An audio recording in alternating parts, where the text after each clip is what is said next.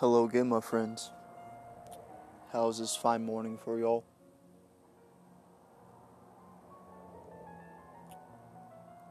Well, I'm going to start off with an analogy. It's going to be pretty long.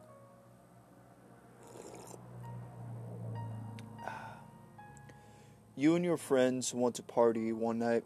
You have one friend that works late, and it just happens like that. You really want him to be there, but he doesn't have time. He gets back and he sees you and everyone passed out. Half empty kegs, empty bottles of beer, and liquor everywhere. He tries to wake people from their drunken stupors, saying, Come on, I'm here. Let's get the party started. The party isn't over. I'm here now. And they get up and start to drink again, but they can't hold their drink anymore. Then it slowly turns to anger because no one can hold that drink anymore. You start saying, You're a fucking lightweight. You can't drink anymore. Come on, you little pussy. Then he goes out back, slumps into a chair. He drinks by himself. Then he realizes everyone is passed out around him. Then he becomes depressed. He is depressed because he realizes the party is over and there is no changing that.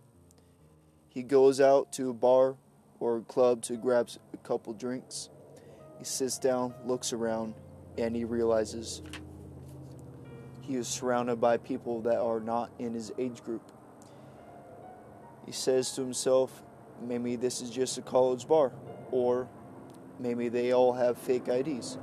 Then he realizes it, then get gets depressed. None of his friends wants to come out because they all realize the party is over. Well, what this analogy was about is about the American dream, about the uh, American dream.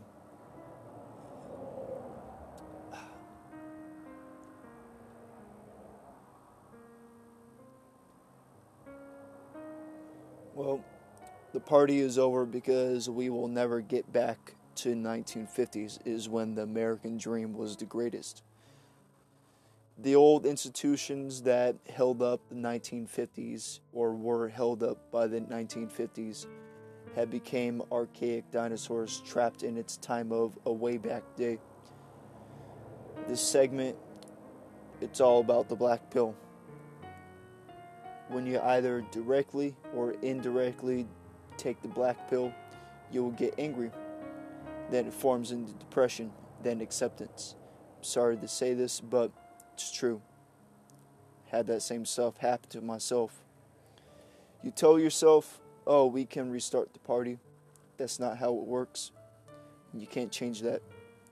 You can still believe in your country. You can still be patriotic and defend your society from outside ills. And that's beautiful.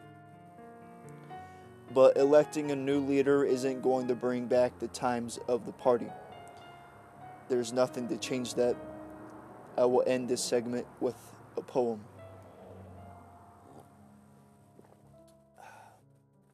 Did not come back by Arthur. The author is Lucie Brock Droido or Broido. In the roan hour between then and then again, the now in babble of a sorrel ship gone horizontal, to a pro of night, the breach of owls, abducted by broad light, but blind in the crime.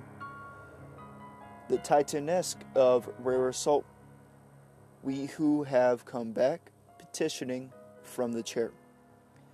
Electric with bad news from the stunning, from the narrows of an evening, evening gull. From the mooring of an hour slanted on the follow, bow, she rose from a bed of Ireland like a fly-tailed trout, a shiny marvel on the sailor's deck, apologia divining. As once as it at a salted empire empire port he wasted her fleeted he washed her fleeted body and they lied the best of them the cream and crush of this the madrigal and sacrifice of that the best of them. The slowest velvet suffocation of their kind did not come. Whittled back by autumn at an hour, between thorn and chaff, did not come riddled with oblivion, the crossing and a shepherd's death.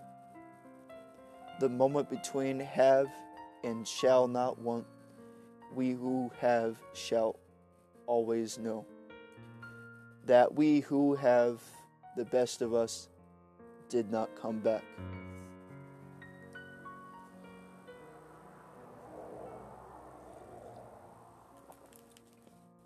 Now that is the end of this segment. You guys have a good morning.